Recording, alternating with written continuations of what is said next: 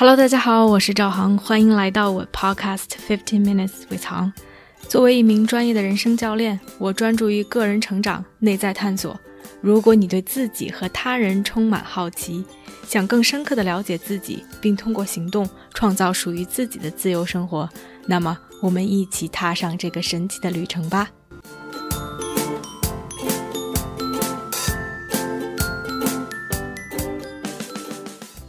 Hello，大家好，欢迎来到这期的 Podcast。这期又是我们每月一次的嘉宾访谈节目。这期很开心可以请到我的好朋友 Trinity 来跟大家聊一聊关于在非营利组织、在 NGO 以及从事筹款工作方面的一些事情。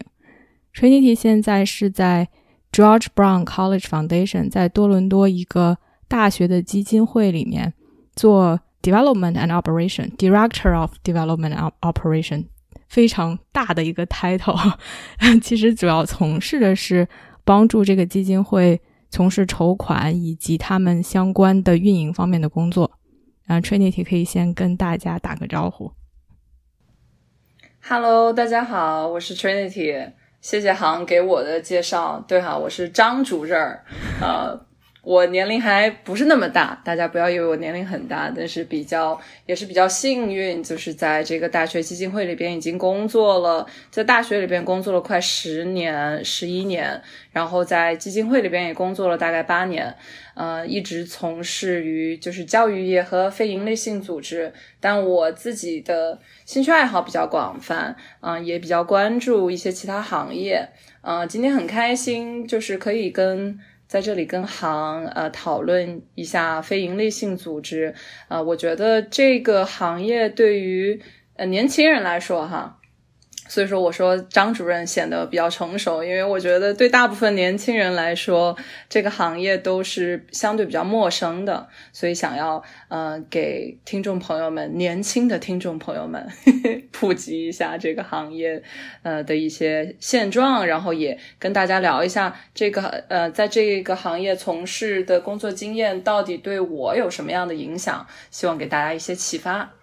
嗯，感谢 Trinity，因为。我们两个其实非常的熟，但是这方面的对话其实很少在我们平日的谈话中出现，所以也特别开心能有这么一个场合，让我可以从另外一个角度去了解 Trinity。同时，其实我自己也有蛮多的关于这方面的问题，就像 Trinity 说的，一个是非盈利机构，它本身可能很多人大家都不是很熟悉；另外，尤其是去做 fundraising，去做这样筹款的一个工作，很多人也对它。有一定的误解，甚至是排斥，然后，而且这个东西又涉及到金钱，又是另外一方面我特别感兴趣的话题，因为可能每个人都有自己的价值观以及金钱的观念，又是从事这样的一个工作，可能会对金钱又有一些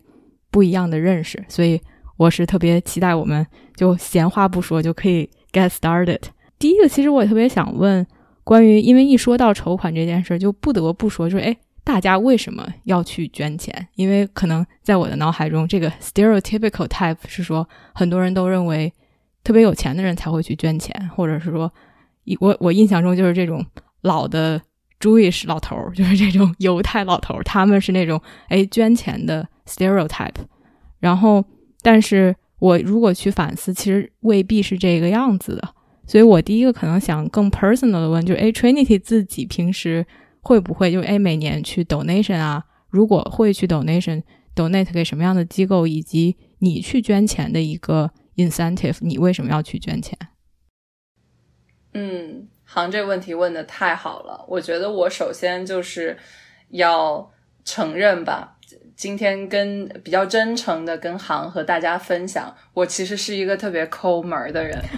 就是其实我觉得我从小的家庭教育啊，包括在中国，嗯的成长经历，让我觉得哦，就是外面这些要钱的人，他们是因为不辛不辛勤工作啊，所以他们不够钱花，我为什么要？用我自己赚来的钱去帮助他们，其实我从小到大是有这么样的一个呃固化思维吧成见的，所以说在为 非营利性组织工作之前，我是不捐钱的，包括呃，我心情也很复杂。我觉得我还是一个挺乐于助人的人，但是同时我也觉得，嗯，这个钱就是捐钱到底有没有用呢？我需不需要去捐这个钱呢？呃，我最开始才开始捐钱，非常不好意思，呃，也不要脸的说我是为了拉业绩，因为就是有的时候自己呃，作为一个员工也好，作为一个 fundraiser。就好像，哎，一个销售员，你要特别为自己卖的产品所骄傲。所以我最开始捐钱的目的，其实是觉得说，OK，让我自己，嗯，表达出来，我很就是非常相信这个东西，我我觉得这个东西非常有意义，那我也得捐一点。嗯。做一个标榜，嗯，到后来我是真的被这些呃各种各样募款的项目呃所感动吧。我觉得捐钱是一个非常感性的行为，嗯，所以说像你说的，就是呃有些人可能是为了呃 religion 为了他们的宗教所捐款，有的人啊，但是我觉得我作为一个没有宗教。的背景的人，我捐钱可能就纯粹是想要，嗯，因因为被他们所感动，想要支持他们，想要出我力所能及的一份力，而且就不能算力所能及，就非常非常小的，可能就是几十块钱、几百块钱。我觉得我捐过最多的，嗯，金额也就是呃几百块钱，嗯，然后去募。去买一个募捐上拍卖的东西，而且我还得到一些所谓的 benefits，就是对我还是有一些益处的。对，这个是这个是我呃现在的，但我希望呃，我就在非营利性组织工作这么多年之后，我希望我能够养成一个所谓的呃捐募捐的习惯，嗯就是也不代表我真的是要捐多少多少钱，但是我希望我能够有这个习惯和意识，下意识的去关注有什么项目。呃，需要我的帮助，然后我在一个自己比较 comfortable，但也是呃比较持久的 consistent 的方式，可以怎么样去持续帮助他们？嗯，所以你现在捐款是每年都是给同样的一些机构捐吗？还是你会去关注有不同的这些筹款的项目，然后找一些自己比较感兴趣或者自己愿意去支持的这些项目去捐？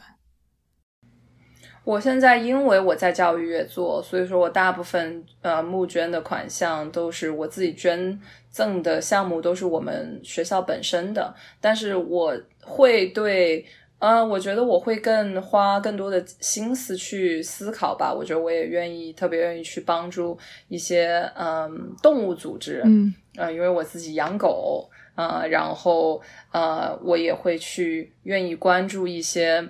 嗯，因为我跟他们，特别是合作了之后，我看得到，就是这种社工，呃，这种呃流浪者，他们有一个组织叫 Youth Without Shelter，嗯，然后我跟他们工作的过过程当中，我亲眼看到，作为一个经理，嗯，他一个人要做多少件事儿，他要管多少个小孩儿，我觉得哦，那我愿意去帮助这些资源真的很匮乏，但是又很有 impact。的的这些组织，明白。所以我听到是说，你捐钱的一个 incentive 是真的是被他们的这些有一部分可能是被被被他们的这些行为，被他们在做的事情所感动，然后另外是你觉得他们做的事情可以对社会产生这样的一些影响力，这些是你捐款的一些目的或者是驱动力。对，包括我觉得你说他们对这个社会能够有多大的影响？那些环保组织可以捡多少垃圾？我觉得从一个可能纯理性的角度上来讲，真的就是，嗯，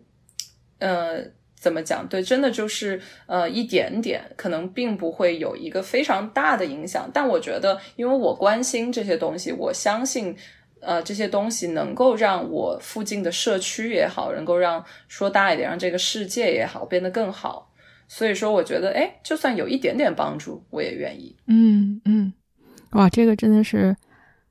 呃，remind 我，其实因为我之前也在非营利组织工作过，然后同时扯到金钱这件事情，对我影响力比较大的一本书吧，就是《So of Money》。然后这个作者他当时也是在。非盈利机构，他去做 fundraising，同时他又是在这种一线，等于是他看到了最穷和最富的世界的两方面。然后你刚才说的其实就是 remind 我一句话吧，他就说，嗯，当你 put money in there，其实你给你的话增加了一些 weight，增加了一些重量。你说这是我关心的事情，但是如果你没有任何的行动，或者是你没有用钱去 back it up，你说的这个东西就是一句空话。所以你说，嗯，我愿意为我关心的这些事情，不管是环境也好，还是动物也好，我愿意把钱投进去，那真的是表明你在关心它。就刚才你说的，让我想起来这个，觉得非常的 resonate。所以我也好奇，就是说，在你工作了这么长时间在非盈利机构，哎，你好像讲了一些你捐款的原因吧？我也想知道。有没有什么其他不同的原因让这些人捐款？然后以及他们捐款背后的一些故事，如果可以分享的话。嗯，当然，我觉得分享一下事情的两面性吧。就是，嗯，我觉得大家可能对捐款有一些误解，但是也不能叫误解，所谓的成见，但这些成见确实是存在的。所以我想分享，呃，我在。募捐行业见见证的两个类类别的捐赠者，一边呢就是所谓的大家非常关心的哦，特别有钱，富的流油，嗯，然后呃身家上亿，随便一捐就是几百万，对他们来说都是零头。我我们就有一个嗯捐赠者，他可能就是他是一次性付款，近千万的。捐款，啊，然后，嗯，那么这种类型呢，呃，他们也分，呃，两两两个不同的小类，在这个类别里，一部分呢，就是像我说这种一次性付款的这位富豪呢，啊，他是自己呃惹了点麻烦，啊，在在社会上的风评，哎。不太好，嗯，然后他需要做一些公关，然后他觉得，哎，嗯，但是挺有趣的是，他确实是需要做公关，所以他觉得，那我要不想想捐点钱吧，嗯，但是具体在捐什么，在具体捐多少，其实还是一个非常 personal、非常私人的一个决定，呃，他决定，呃，捐就是命名一栋楼，就是以他的，嗯，妈妈来命名一栋楼。然后，然后刚好这栋楼，他妈妈以前是一个护士，然后刚好这栋楼是我们学校给医疗的学生，呃，作为场地的这么一个教学楼，所以，哎，还是有一些非常私人、非常 emotional 的 part of it，嗯，包括他百忙之之间，他还会抽空来，哎，剪彩，然后和这个跟他妈妈命名的这栋楼一起照相。我觉得对他来说，除了做公关以外，对他来说还是有意义的。嗯嗯。也有就是另外的，就是我另外的一个呃客户，也是一个非常大的客户。然后他之前是没有钱的，他是其实是呃算是呃通过自己的努力也好，然后也是她老公呃比较有钱，然后他们就后来成了贵妇。但是很多很多年以前，也是一个护士，对，也是一个啊一线人员。然后她对于她在成为学生的那段。的日子非常的怀念吧，也非常想勉励这些，呃，他也觉得很困难，他也想勉励这些正在读书的，呃，同学们。他每次来都会讲啊，我当时多么怕一不小心把我的病人弄死了，然后一天到晚很忙又累啊。他会来给我们讲很多故事。我觉得对他来说，这个还是非常的呃有意义，让他能够觉得很 fulfilled，嗯，让他觉得 meaningful，可以呃，对于这些未来的。The next generation，呃的这些呃 nurses 也好，dental hygienist 也好，这些学生们，呃医护人员们能够帮助他们。嗯，另外，哎，在这个呃这个 spectrum 哈，在这这些人的另外一端呢，就是那些我觉得其实过得非常嗯。一般，呃，不能不能算贫穷吧，但是就是小康啊，其实生活水平并不是很高，呃，十分节俭的一群人，嗯，他们可能舍不得。我认识一位，呃，现在已经九十多岁的老爷爷，他来，他从他的养老院，他无儿无女，然后他住在养老院里，他从养老院来我们学校帮我们寄信给我们，啊，他会每年会给他认识的所有朋友。哇，所有朋友写信说来，我们一起来帮助这些学生。为什么我需要帮助这些学生？他来我们学校就是签这些信的时候，他非要非要坐地铁，就是倒好多次车。九十多岁啊，身体特别不好，所以他对自己的生活的消费是非常苛刻的。但是他可以每年持续就是几万几万的捐款，然后他的嗯，他的捐款是大概二十年前从五百块钱。呃，有一千块钱这样捐，然后他现在他的奖学金有接近两百万，在他的奖学金里边，每年都在呃通过利息，就是叫一个 endowment，这个 endowment 就是每年的利息就会发给学生，但是这个本金是不动的，所以他会不停的往这个本金里边放钱，然后。对，就是他以前跟我讲那些故事。他去学校里边募捐，他以前做高中老师，会给自己所有的同事啊宣传。然后他去超市里边买菜，会跟收银员聊说啊，我最近在做这个事情。他真的是呃非常非常坚信这个东西有多么重要，并且他每一次。来见学生，给学生发钱的时候，学生都说：“哦，谢谢你，啊，谢谢你给我们发钱，帮助我们。”他说：“不不不，他说是你在帮助我，就是我觉得这个东西对为他赋予了很多价值感。他是真心的说，就是不要谢谢我，我要谢谢你们，因为你们持续的选择来读书，选择包括我们很多成人学生啊，或者有很多学生以前有有 mental health。” Addiction history 就是他们选择来继续读书，也是一个非常艰难的决定。所以他说啊，我要谢谢你们坚持，让我也可以呃坚持的为你们去募捐。嗯，哦，我觉得这这一个，我觉得其实这一些人是大多数，虽然他们捐的钱从数量上来讲，呃，不能算是少数，但是就是嗯，但。捐的不多每次，但是其实他们的这一群人的人数反而是更多的，像他这样的，嗯，哇，好感动啊！就是觉得，我都挺难以想象的吧。就是其实作为这个老人家来说，其实是自己的收入的大头，恨不得就全部都拿出来去做这件事情。然后虽然数量就是。Pure number wise 可能会少一些，但是如果按 percentage 来说，其实是很高的一个 percentage versus 自己的所有的 income 来讲。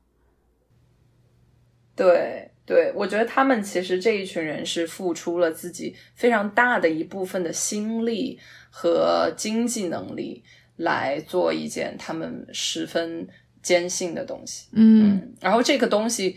我能够亲眼看到。给他们带来的力量，所以是，嗯，非常神奇的。对，就是他在健康状况，包括神志都有一点不清的时候，他说：“哦，我可以来给学生颁奖，哦，我可以来为学生募捐。”他立马就可以做两个小时的 TTC 啊，就是大冬天的过来做这个事情，我觉得非常的呃鼓舞我吧。对，嗯。对我感觉就是说，就是他说这句话是感谢学生的这句话，就确实是他真心说出来的。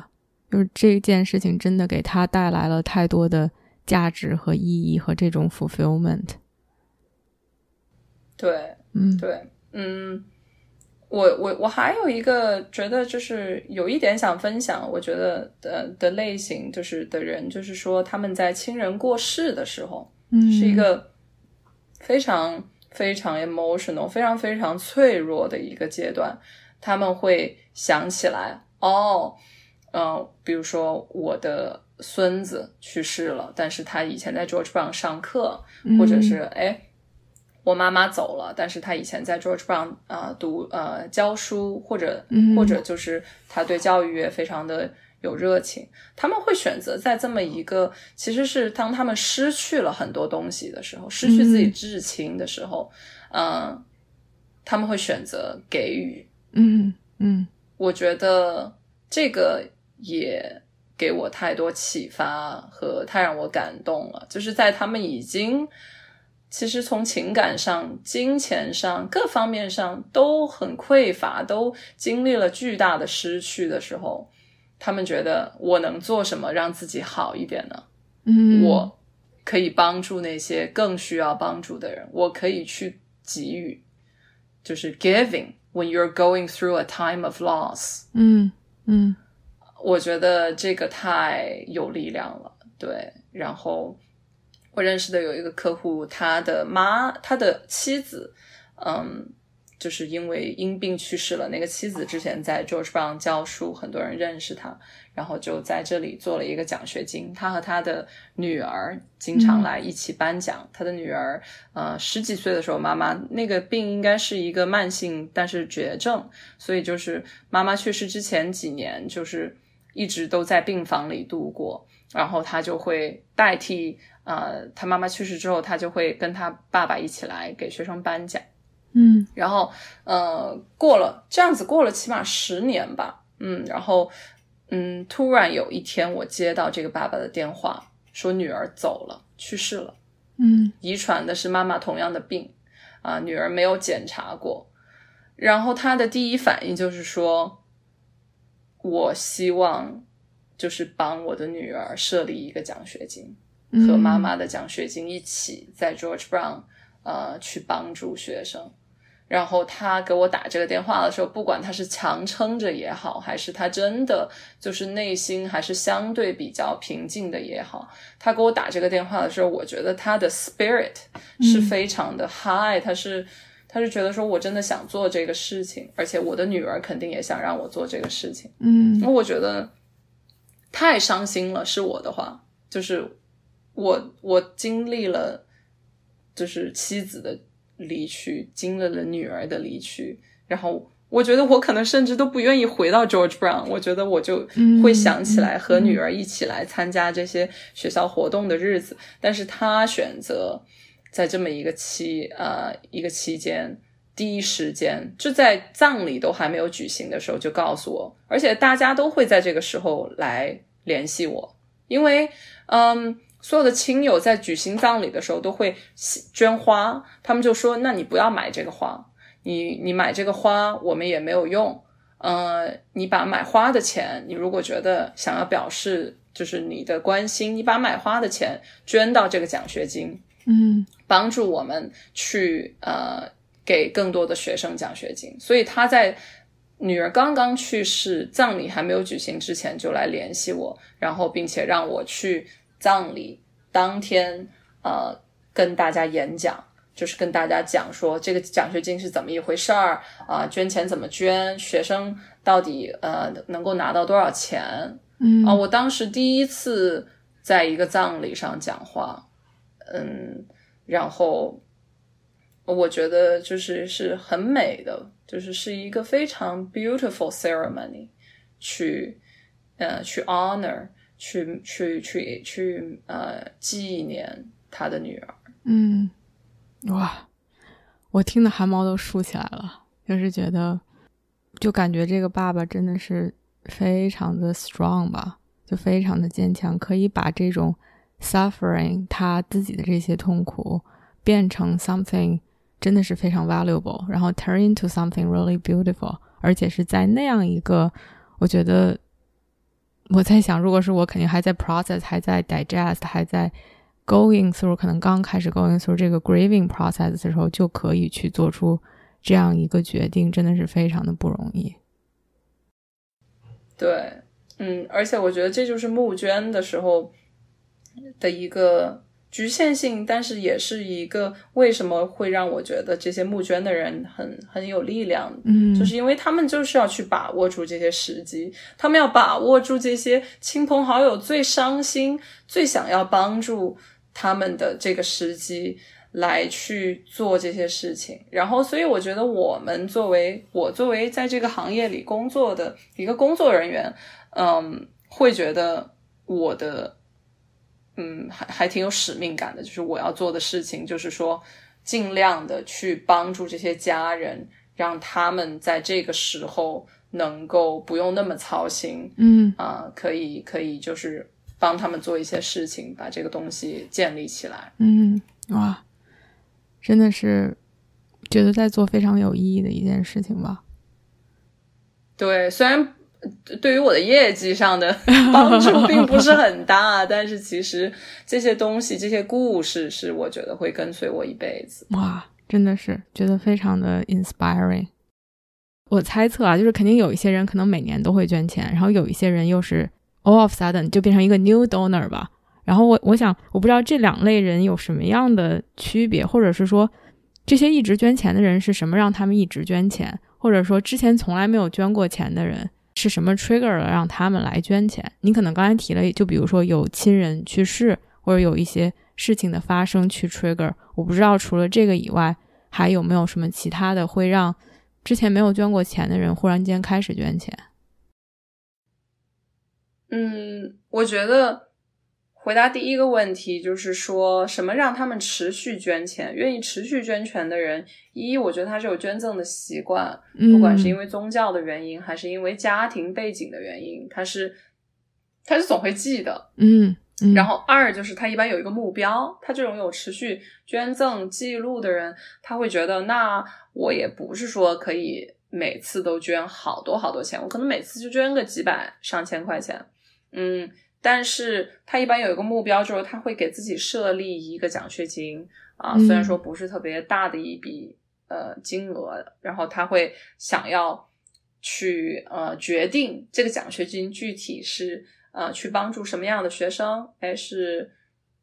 商科学生还是医疗学生啊？他们是一年级还是二年级啊？他们有什么样的呃呃经济上的需求？等等等等，他会设置很多这种标准，这种 criteria。那么，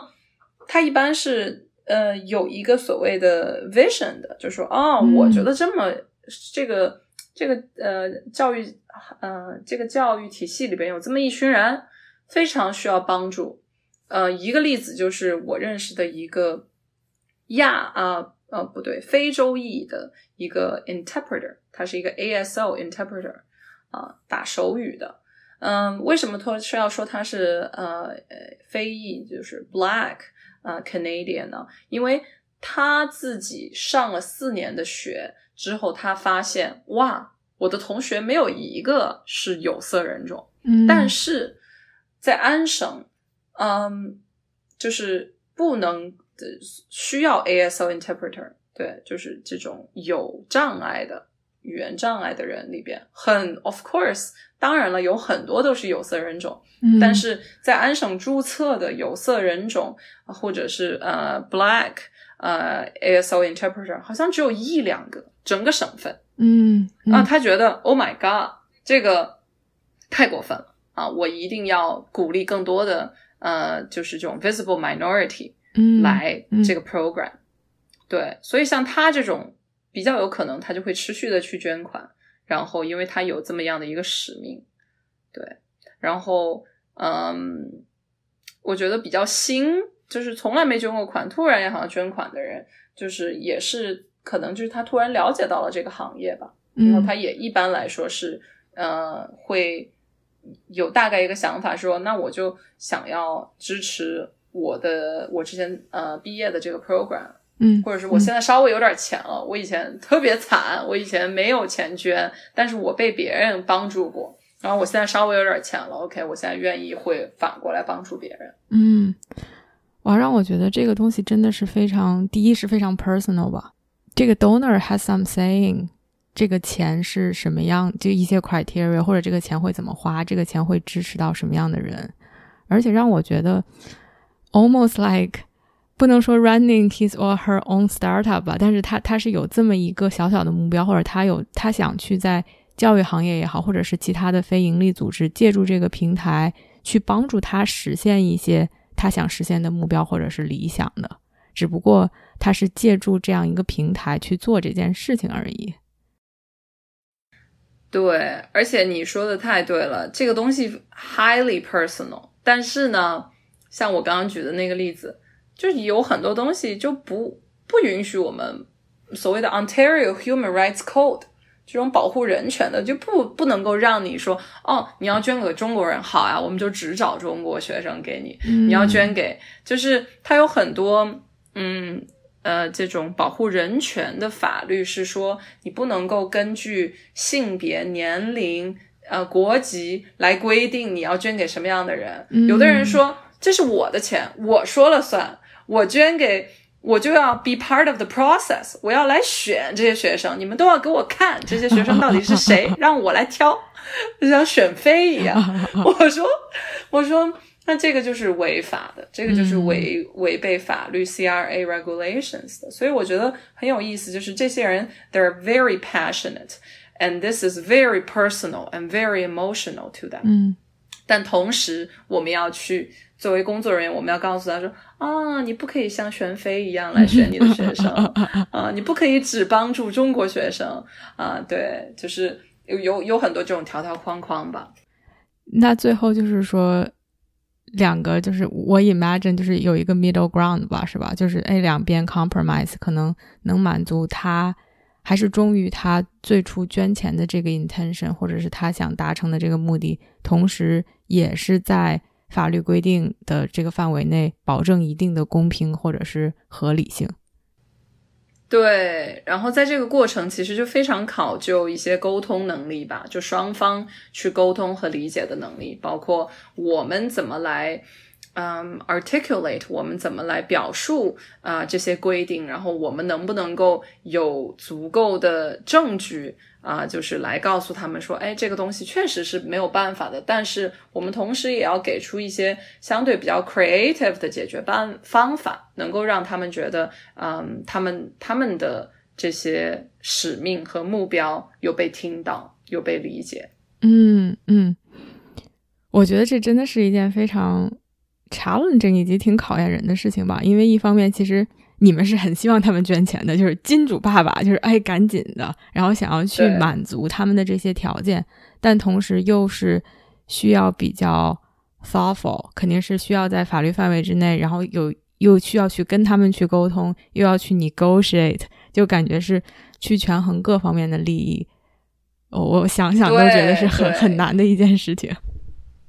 我觉得就是在这个行业跟这些捐款的金主爸爸们相处太苦太有挑战了，因为就像你说的，其实跟客户是一个权利很不是那么对等的一个呃地方，因为你像其他的赞助商，他一般都会得到的利益更多一些，嗯啊，嗯，他他会得到的一些 benefits 啊，他会得到的一些服务，那对于我们来讲，我们能够给的其实很少，而且包括。啊，这个 CRA 和这些呃各种各样的法律条款会限制我们，让我们不能够给他的 benefits，因为这个是一个呃捐款所谓的 philanthropic 嗯的一个 behavior，那它不能够是跟利益牵扯的，嗯嗯啊，但是其实很多人在商界也好，不管是什么文化背景也好。我们总会觉得啊，那这个一定程度上是一个交易。那我给了你钱，那我你就要听我的。嗯，所以哎，这个是一个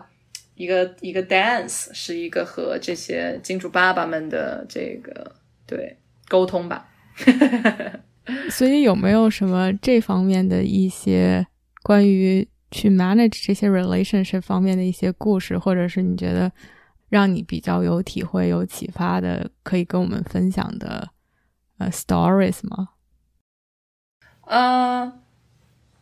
我现在能想到，其实大部分人我觉得都非常 understanding。大部分人，嗯嗯，我觉得有一些狗血还挺有意思的吧，就是非常非常少数少数的一部分人，我们会觉得，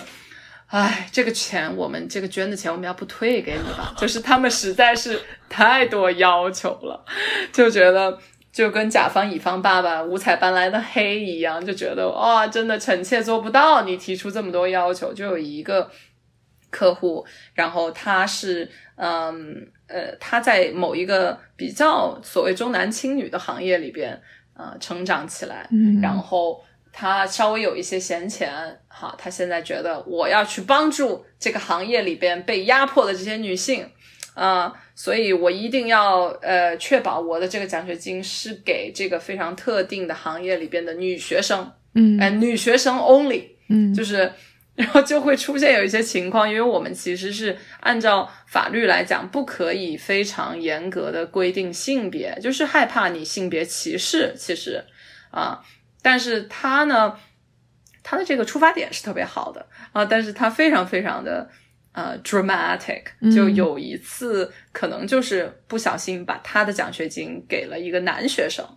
然后他还见到了，就是在颁奖典礼上见到了，非常生气啊，怒气冲冲的过来找我说：“Trinity，怎么回事儿啊？嗯，哪个我为什么我的这个奖学金给了男人？而且就是他 他非常生气，他说：你知不知道我以前这个行业里被男人打压的哈？就是我的这个奖学金不能给那些臭男人，就特别特别可爱的一个老太太，但是同时也其实是有一点。”不不不合理，他的要求。嗯，他当时我觉得那怎么办呢？啊，我就给他，我就当时带他去呃，跟这个男学生还是聊了一下。嗯其实你跟任何人，其实我觉得他是带了一个成见，他带了自己的情绪进入了这个情景里边。但你真的去了解每一个人，你发现。我们后来就发现，哇，那个男学生就是啊，学习非常努力，家里又贫穷，然后就是又有就是很多故事。其实他是一个活生生的人啊，他肯定是 deserving，嗯，值得得到这个奖学金的。然后哎，然后那男学生又有点帅，然后说话又又甜，然后他哎，我觉得这老太太过一会儿也挺高兴了啊，那挺好的，嗯，挺好的，你加油，加油，好好读书啊。对对对，然后我我也是，我每半个小时就给他带一杯红酒过去，说哦，就是，谢谢你，来来来，喝点酒。哎，他那天高高兴兴的就回家了。但是我觉得就是很多时候大家的这种呃呃第一反应吧，其实并不是那么理性的，然后也并不是那么 open minded，思维并不是那么开放的。那么可能我我们需要做的，我自己做的就是。嗯，尽量的去让他了解这个事实，呃，和了解这个背后的一些故事。呃，那很多人，他们确实是也是非常善良的人，非常有善心、有奉献精神的人，他们大部分人都会了解，都会理解。嗯嗯，哇，我感觉就是真的是当你和这些人，当你 first hand real life experience 的时候，当这个人活生生站在你面前跟你 share 他的故事的时候。你所有的成见可能就都会被一下子就打消了，或者都觉得哦，it actually worth it。其实就像，就像你说，你在这个行业里面干，你亲眼看到的，你亲身体会到的这些故事，让你觉得很 inspiring，然后可能才去形成了这些捐款的习惯。我觉得这种东西真的是太宝贵了。嗯，对，而且让我理解到、体会到，其实这个社会。是非常，呃，一方面来说是非常去会去奖赏那些有故事并且会讲故事的人，嗯，因为我们很多学生，你去看他的书面的材料，包括你去跟他交谈，你会觉得啊，你会对他有很多很多各种各样的成见，你会觉得这个人是不是懒呀？这个人是不是笨呀？啊，他为什么，呃，这门课？呃，就是没有好好读，不及格呀。就是你会有很多这种想法，然后，但是我们真的去跟他沟通之后，发现哇，就是恨不得多给他发几个奖学金。嗯，但是他们很多时候不会把自己的这些故事和这些，嗯，这些很也是很脆弱的一面吧，很需要人帮助的这一面展示出来。所以我觉得我的工作就变成说我得是一个非常会讲故事的人，然后我要。最快的跟他聊十分钟，理解了了解到他故事的一些亮点，然后去呈现给呃员工也好，院长也好，捐赠者也好，然后去找到资源来帮助这个非常需要帮助、非常值得被帮助的人。嗯嗯，对，我觉得真的是，起码对于我来讲吧，我觉得其实很多人都是，大家理解事情是通过故事去理解。就是 storytelling 或者 storyteller 是这么一个太神奇的行业，以及非常有必要的一个 skill 吧。然后，因为这个是非常 memorable，同时有的时候真的就是 visceral，是是你真的是深切可以体会到的一个东西。你可以去 relate，你可以去 resonate，可能你都记不住很多其他的所谓的一些细枝末节，但是你记得住这个故事，或者是这个故事给你带来的这些感受。对对，所以我我基本上每一个 捐款项目，我都会记一个故事，就是我会去跟这些学生聊天，然后跟他们聊完之后。我都会记一个故事，然后那个故事就成为我之后去说服我客户的 的这么一个灵感女神吧。对，太厉害了！我还挺好奇，就是这些捐赠者、这些 donor，他们看重什么？就比如说，因为我在把我自己放到那个位置上，如果我去捐钱，我可能就像你说的，有一些人有一些 criteria，然后那。我不知道这个是比较 common 的一个事情吗？还是说每个人其实看重的东西不太一样？因为从 financial 的这个角度来讲，其实有一些 donor 他可能想看你们的业绩，或者看你们的这个钱到底是怎么花的。我因为毕竟这个钱是，哎，不管是他们继承也好，就是这是钱是他们的，他们希望把钱花到一个他们想花的地方。我 imagine 他们可能想在这里面。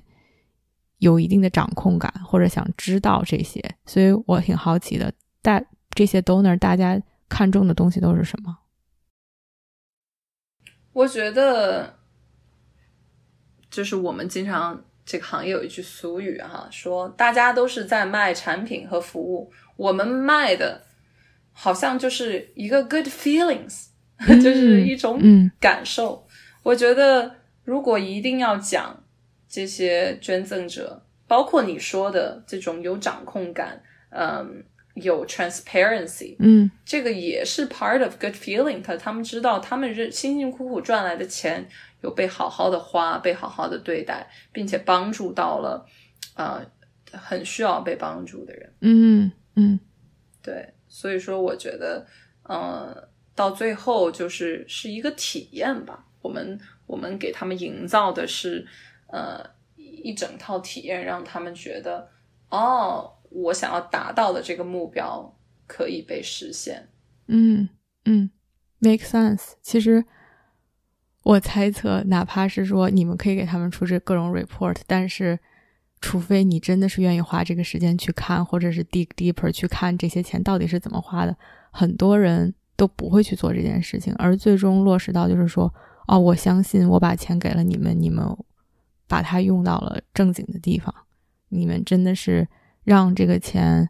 为其所用，那我就能觉得安心，我就知道，哎，我我捐的不亏吧？In a way，那其实就是这个整个的体验嘛。对，所以其实我觉得 COVID 整个疫情对于这个募捐行业来讲，啊，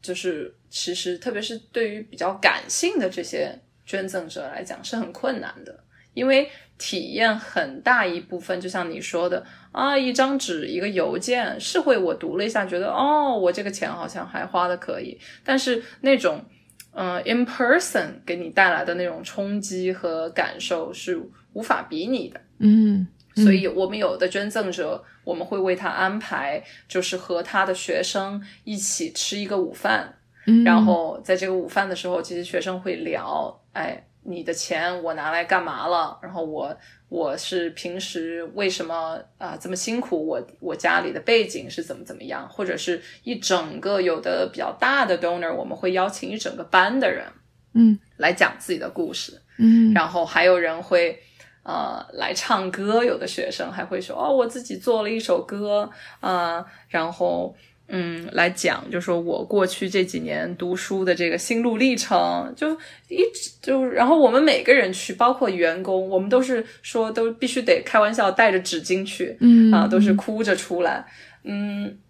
那个 experience 是非常有力量，就是可能这个事情只需要发生一次啊，这个捐赠者他就会心甘情愿、高高兴兴的又再捐几年的钱，嗯。嗯，versus。你可能给他发每年给他发再多的呃报告也好，邮件也好，他也觉得哦，这个东西并不是那么的打动我。嗯，对啊，就是人真的是非常感性的这种动物吧，然后非常感官的动物。嗯，然后这种很 in person 的 connection 和最真实的感受，就立刻可以建立这种信任和这种 bonding。然后那他的力量可能就可以持续很久。所以你们在 COVID 期间有想什么比较 creative 的方式，能让给这些 donor 产就是创造这样比较好的 experience 吗？在 COVID 期间，其实相对来说困难一些，但是我们呃做了几个还比较成功的事情。呃，一个就是说，我们做了一个 emergency fund，嗯，然后我们收集了一些故事，就是说大家在疫情期间，学生在疫情期间会遇到什么样的紧急情况啊？比如说突然就，嗯，很多学生立马就失去了自己的兼职工作，因为他们兼职工作都是在前线啊，卖吃的、卖衣服，嗯，啊，销售，呃，司机，呃，搬运工等等这种工作在。疫情期间，第一波受到影响的就是他们，而且他们通常又是合同工和兼职工，第一个开的就是他们啊，所以我们就收到一些故事说，那么失去了这些收入的呃学生，嗯，没有办法，呃，就是没有办法付房租，没有办法吃东西。我们当时就一个是做了一个 emergency program，就是我们捐钱呃筹款，只给这些有紧急情况的学生，嗯帮助他们可以付生活的支出呃和学费。第二个就是我们找了一个当地的，呃也是另外一个非营利性组织，他们呢是主要是做食物这一块的，他们会去牧场，就是去各种农场。收购呃当地新鲜的蔬菜水果，然后我们捐钱给他们，让他们送这些蔬菜水果给我们的学生，给我们的教职工，嗯。呃，然后他们他们有一个另外一个申请的一些标准，但是也是就是一些非常基础的这些需求，嗯，然后呃而且是非常紧急的，嗯，这个还算是做的比较成功，然后。其他的，我觉得就是相对来说比较困难，但我们也是通过呃视频，嗯，呃，就是我们会是跟客户视频跟他们去做沟通，我们也会邀请学生啊录一段视频的录像，然后去发给呃我们的客户。嗯，我觉得所有的尝试都好过没有尝试，但是就是肯定是比不了，呃，无法代替。In person，所以我觉得筹款行业还是一个非常有趣的行业，因为其他的很多行业可能大家在家工作了一年多之后，发现哎也没有什么不可以嘛，挺好的，就我们不需要当面一起工作或者当面一起呃去交流了。但是筹款行业反而我们是觉得哇，什么时候才可以面对面呀？就是时间越久，我们越意识到这种。呃，in person human connection 的可贵之处和它的一些 impact。嗯，哇，这个真的是你不说我之前都没有想到吧？就是这个 in person 对于大家 experience 的影响，然后那这个就会波及到大家的 willingness to donate，因为这都是一个一系列的算是连锁反应。另外，我想我好奇的一点其实是捐款本身对于人们的一个影响。就你可以 personally speaking，当你捐了钱之后，对于你 personally 有什么影响？刚才可能也说了一举了几个例子，比如说在失去亲人，然后可能他们去设立一个奖学金也好，然后去捐款也好，给他们带来的力量。但我不知道还有没有其他的，更从这个 donor 的，可能你你无法去。Speak for other people 吧，但是如果你知道的话，或者他们 share story 的话，我挺想了解一下。对于捐，其实是一个给予的动作，但是我相信肯定是他们得到了一些东西，才让他们愿意去给予。从这个方面来讲，有什么样的一些可以分享的吗？我先从个人的方面分享。我记得我第一次捐钱的时候，工资还挺低的。那个时候我觉得啊，什么时候才能涨工资啊？就是一天到晚还在呃，因为升职涨工资还特别焦虑的时候，然后突然决定哦，那我要捐这么几百块钱。捐完了之后，我收到了一封邮件，说啊，你捐了钱，谢谢你。然后这些东西都非常机械化，就是因为我在这个行业工作嘛，嗯。但是我当时的第一感受是觉得说。哇！我捐居然捐了这么多钱，我好有钱呀！就是我第一次是一种很感性的感受，我身体感觉到这个钱我居然可以捐给我不认识的人，而不是花在我自己身上。嗯，哇，我太有钱了吧！就是一个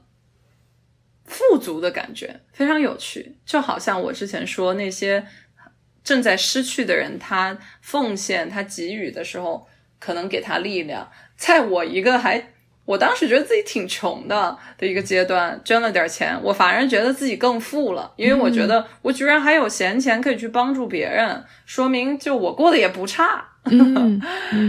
对，嗯，那这个是我那个时候非常明显的一个感受，就是意识到，嗯，其实我拥有的，我拥有的财富是完全可以支撑我自己的需求，并且。呃，我拿出一部分我自己的财富去帮助别人，啊，也不会怎么太影响我自己的生活的。嗯，我觉得是一种，呃，也是一个非常 empowering 的一个 moment 吧。嗯嗯，然后另外的感受，我觉得就是觉得自己除了赚钱，除了在为。自己本人和自己的小家，就是跟我有血缘关系或者跟我特别亲近的人以外，我还在帮助一些可能跟我并没有什么关系的人。嗯，我觉得会让我觉得跟这个社区、跟跟嗯跟这些其他的陌生人更 connected 吧。嗯，对我觉得 I'm part of something bigger。啊，听起来很虚，但是呃，你真的把自己的钱交出去，那你钱都交出去了，你又得去了解一下这个项目到底咋回事儿吧？嗯，哎，你钱都捐了，那你付出一点时间去做点义工也很正常吧？嗯，所以说你再去奉献自己的时间、金钱去做这些了解的时候，你真的是能够感觉到很清晰的一种呃。所谓使命感也好，或者意义感也好，你觉得哦，OK，I'm part of something that's very meaningful。嗯嗯，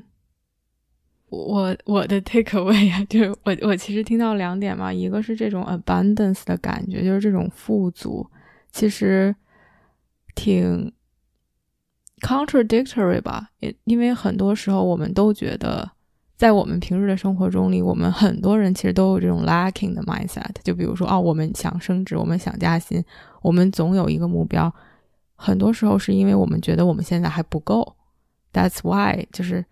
there's always something lacking。我们想要去朝着下一个东西去走。而当我们给予的时候，反而让我们更清晰的意识到，我们本身就是 is enough，或者是我们其实很富足这件事情。对，我觉得立马通过这个行动会有一个意识上的转变。嗯，对，就像你说的是一种 abundance mindset。嗯，然后捐钱的这个动作可能会哎 trigger 一下，说哎我还是可以哈。你也有也有虚荣，也有所谓的优越，但是很多时候还是一种呃思维模式的变化。嗯嗯。对，然后第二个你说的就是这种，其实是 connection 和不光是和自己认识的人，而是和就是说的玄虚，或者是说的夸张一点，就是和这个社会、和这个世界、和自然、和宇宙、和 whatever，就是 something bigger than ourselves 的一种 connection。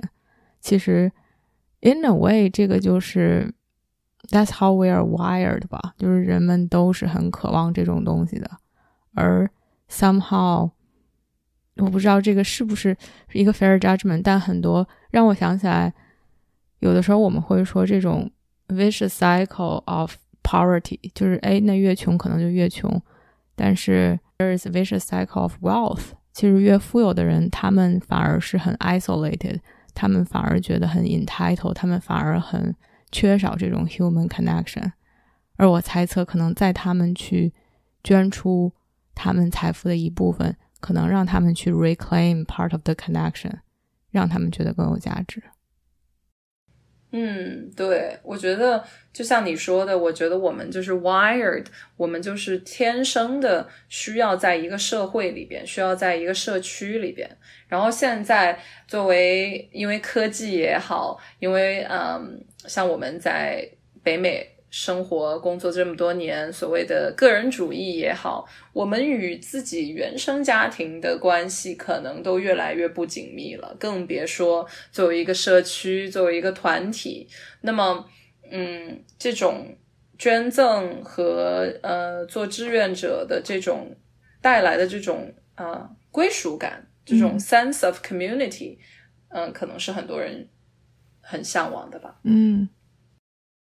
最后就是问问两个比较 personal 的问题吧，因为其实一直是在聊钱，然后我还挺好奇，就是 Trinity 你自己算是一个你的这个金钱观吧，或者说 What's your relationship with money? How do you view money? 我觉得挺有意思的，就是嗯，作为一个相对经济比较独立的个体，我一直在去。慢慢的 refine，就是慢慢的去让自己的金钱观可以越来越呃越来越具体，越来越成熟啊，然后越来越我，因为我觉得嗯，在特别华人社区、华人团体里边，大家还是很爱讲钱这个话题，很爱去分享自己的金钱观，我也很难不被呃这些。呃，社会也好，附近的亲朋好友也好，他们的金钱观所动摇，所以呃，所以我觉得我在这个行业工作，我觉得我很大的收获也是我慢慢的开始，嗯，有自己的金钱观，然后也更愿意去坚持自己的金钱观，因为我看到了很多我的客户，他们做了一些所谓很傻、很 很无私，但是又很。对，就是又有点，大家可能会觉得啊，这个人好奇怪，好极端，好好傻乎乎。嗯，我觉得我自己的金钱观，像我说的，其实我之前是一个非常抠门的人。我对于我自己也好，对于我附近的朋友也好，亲人也好，其实很多时候都是比较小气啊，比较不懂得去为他们呃奉献或者 giving 的。嗯，那么我觉得在这个过程当中，我也慢慢的意识到，哎，如果我觉得我赚的每一分钱我都要花给我自己，而且都要精打细算的话，那其实永远都不够，我永远赚的钱都不够，啊，起码是在我的思维模式里吧，我都会觉得，那我凭什么要给你花呀？我自己这个钱我还舍不得给自己花，我还不够花呢。但是慢慢的，我觉得。呃，在这个过程当中，也让我学会呃的 the power and the meaning of giving 吧。嗯，然后我觉得，当我真的可以呃不去计较，然后也更愿意嗯为我身边我爱的人呃去付出、去花钱，包括自己，我也应该就也更愿意为我自己花钱之后，哎，我我反而觉得我跟金钱的关系更自由了。嗯嗯，我感觉，所以其实是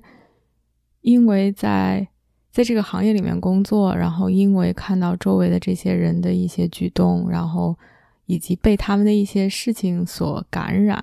然后让自己的金钱观其实是在在发生变化。对，我觉得让我意识到，哎，这个钱并不是要花到我自己身上啊。这个包包并不是我得买给自己，然后这个这个就是每一分钱不是说花到我自己身上我才能够获得快乐，因为我看到了很多其他的例子，并不是这样的。嗯，对，嗯，挺好的。我我没有什么，我没有什么其他的问题了。你有什么其他想最后 before we wrap up 想还想分享给听众的或者想说的一些话吗？我觉得就是万事开头难吧，嗯，包括我现在也还是觉得有的时候觉得，trading 你怎么这么抠门儿，还是会反思自己，或者是觉得说，哎，捐点钱吧，哎，我捐五十块还是二十块，那我捐二十块吧，就是有的时候自己肯定有这种内心的声音，是说，哎，你现在不是一个 giving 付出的阶段，但我觉得我想要嗯 呼吁大家，我想要想让大家尝试一下吧。嗯，你想一想，你觉得哎，你觉得真的很感兴趣的一个你想要支持的东西是什么？嗯。包括我以前都不是很注重环保这一块儿，但是我特别喜欢滑雪哦，我是一个滑雪兼职的滑雪教练。然后我突然想到说啊，要是这个地球全球变暖哈，我的子孙后代没有雪可以滑了，那多可怜呀！就是我觉得嗯。真的切身体会到，哎，那这个东西还蛮重要的。你，我觉得我呼吁大家想一想，有什么东西真的是让你觉得挺重要、挺有意义的，然后尝试一下啊。不管是捐个五块钱、十块钱，还是一百、五百，嗯，在你觉得可以捐赠的范围之内去捐赠，然后最好是这个东西是一个重复的啊，你每个月都捐，然后呃。我觉得你在捐了钱之后，你的一部分注意力就会啊，就会放在这个上面，就是你也会跟大家分享你的这些捐钱的感受，你去了解这个项目之后的感受，那呃会有一个 ripple effect，它就像一对一滴水一样，慢慢的有一些涟漪啊。我觉得希望大家可以去尝试一下，嗯嗯，我觉得对于我来说也是这个。今天聊这一点非常的 resonate，或者是说给我让我去反思这一点吧。就是一个是，其实要找到一个对自己来说很 meaningful 的东西，然后对每一个人来说其实是不一样的。捐钱这个行为也是非常 personal 的，所以可能要找到一个自己觉得是 meaningful，呃，以及 valuable 的这么一个 cause，才能有这样的一个动力去做这样一个行动。而且我觉得是。就像你说的，当你开始做这件事情，可能你就会更把注意力放在这儿，可能你就会更 intentional 去做其他的事情，不管是说去 volunteer，或者是说你去关注这方面的一些行动，那它可能能给你带来的东西，比捐这个钱本身要大得多。就是 you don't know，almost like open up a new world for you。然后，那它中间可能能带来的价值以及连接，可能是现在都无法去想象的。所以我还挺我自己挺期待的。然后，如果想去尝试的，嗯，听众朋友们，我觉得我也挺为大家期待的吧。就是哎，看看 what's gonna happen。嗯，而且我觉得，包括从一个社区的角度来讲，哎，可以去接触一下其他这些想捐钱的人。嗯，说不定会。碰到你的另一半。啊，没有，说不定，说不定会碰到一些很志同道合的朋友，或者你觉得会给你带来很多启发的一些呃呃朋友也好，长辈也好，嗯，我觉得就是进入这个 try to 呃理解，try to 就尝试去理解和加入这个接触吧这一块儿，呃，然后我相信你会像我一样，从他们身上，虽然我还是。觉得自己是不是一个特别 generous 的人？但是我从其他的这些非常 generous 呃的人身上得到了力量和启发。嗯，好棒，好棒！感谢 Trinity。那我们今天就就聊到这里，谢谢，拜拜。